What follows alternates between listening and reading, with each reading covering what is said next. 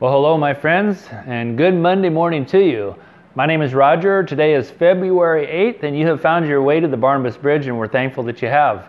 We like to think that you would be, feel comfortable coming by here Monday through Friday, sitting down with us just for a while and going through God's Word and uh, just kind of walking away from here, hopefully, with the desire at least, to, to be encouraged for the day.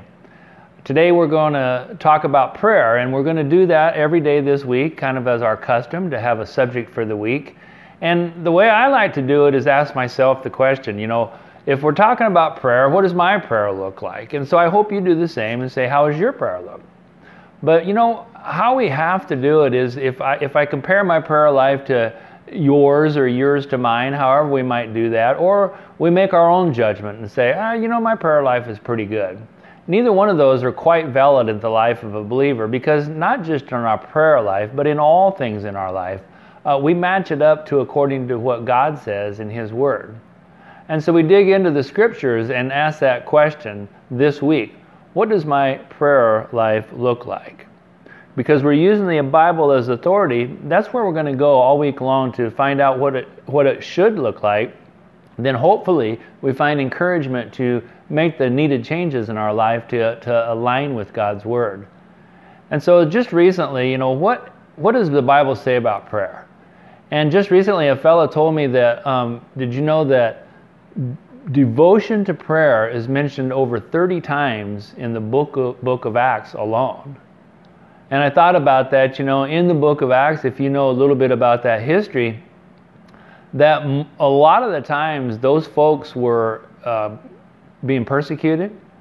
They were running for their lives. They had no idea what the next 15 minutes of their life might look like. And, and so they turned to prayer and, and they were driven to, to their knees in, in a literal sense, seeking God's face and His desire and really the comfort that is found there when you're speaking to God.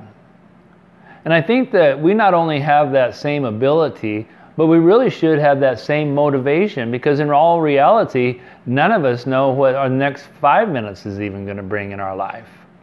And so, God is inviting us in throughout Scripture to ha- sit down and have a conversation with Him. And you know, as believers, we say that our God is the creator of all life, He is the sustainer of all life. And He knows what's going to happen, not just in the next 15 minutes, but all eternity in our life. And He's promised to care for us and guide us and love us in all things. And so it seems a little bit off track then if we don't hunger and thirst after His Word and His desire for what our prayer life should look like. I have an idea. If I talk about those folks in um, Acts, it seemed that their prayer life was one of a constant nature. It seemed like they every time you turn tune in there, they're praying about something and so they're seeking God's face, face constantly. And I think that that's very biblical. I really do. I, I remember uh, many years ago, I was reading this article about this great preacher or writer or someone, I can't remember exactly who it was because it's been quite some time. But they asked him, he they said, How long do you pray when you pray? And he said, Well, he said, I guess I, I never really pray longer than 30 minutes. And he kind of thought for just a moment and he says, But then again, I never go 30 minutes without praying. At the time, I thought, well, that's almost impossible to be praying all the time. But let's look at that a little bit today. And, and I'll tell you what, let's start at a great place in uh, God's Word in Philippians chapter 4, verses 4 through 7. Now, this is a, God's invitation for us, uh, one of the many God's invitation for us to come to Him, speak to Him, and in this passage, He even says what the benefits will be when we do so. Philippians chapter 4, beginning in verse number 4, the word of the Lord says, Rejoice in the Lord always. I will say it again, rejoice. Let your gentleness be evident to all. The Lord is near. Do not be anxious about anything, but in everything, by prayer and petition, with thanksgiving, present your requests to God. And the peace of God, which transcends all understanding, will guard your hearts and your minds in Christ Jesus. Huh. So, this starting out, rejoice always, that most certainly would support our today's theory that God desires us to pray to Him, speak to Him, seek His face in a constant fashion. Rejoice always. And then it says, don't be anxious about anything. And I'll tell you what, that idea of not being anxious in this world is a really uh, a tough thing to do.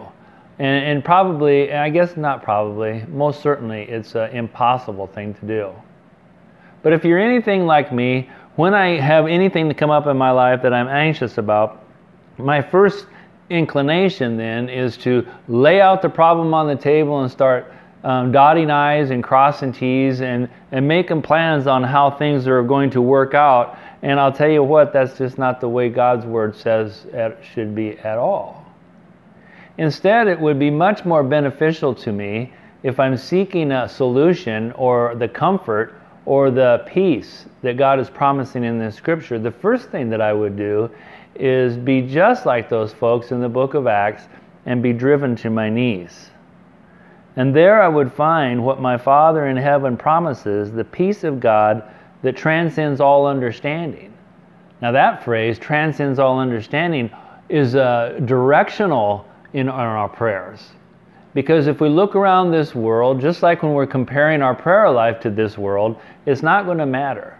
Because if we look in this world to find true, lasting in peace, it's just not going to happen. And so we seek the peace that transcend, transcends worldly understanding. And we take that to the one who is the creator and the sustainer of all of life. That sounds like a good deal, doesn't it? I hope that that's what you could consider today every single time that that little alarm bell goes off in your mind, whether it is a reason to give thanks or a reason for concern. And I would imagine in your day, you're going to have many of both. But how about instead that we seek our own um, solution? What if we were, at least figuratively, driven to our knees in constant prayer? It's a very biblical thing. In fact, when Jesus walked this earth, the Master, we could take a cue from him, and he was always in conversation with the Father. He was never, ever, that you can look in here, there wasn't a time where he wasn't speaking of he and the Father. Almost just an unbelievable combination, no matter where he was, how he walked, in every conversation, his God was invited in. And so that's what that fella maybe many years ago was talking about. He didn't mean that he went in his prayer closet for 30 minutes every 30 minutes, but his whole life was just a conversation with God the Father. That's a beautiful thing, isn't it? That's my hope for you today.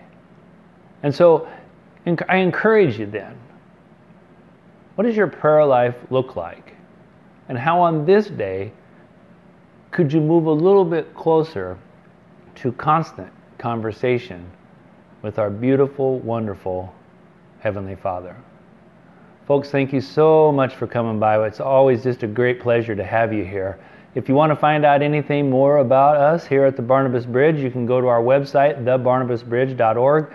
We have all of our information there and all the places where you can find messages or even contact us if you desire. So we hope to see you again tomorrow. And we'll carry on this conversation about what does your prayer life look like? We hope you're blessed. We hope you're encouraged. We're going to be praying for you. So take care and be safe out there, people. Bye.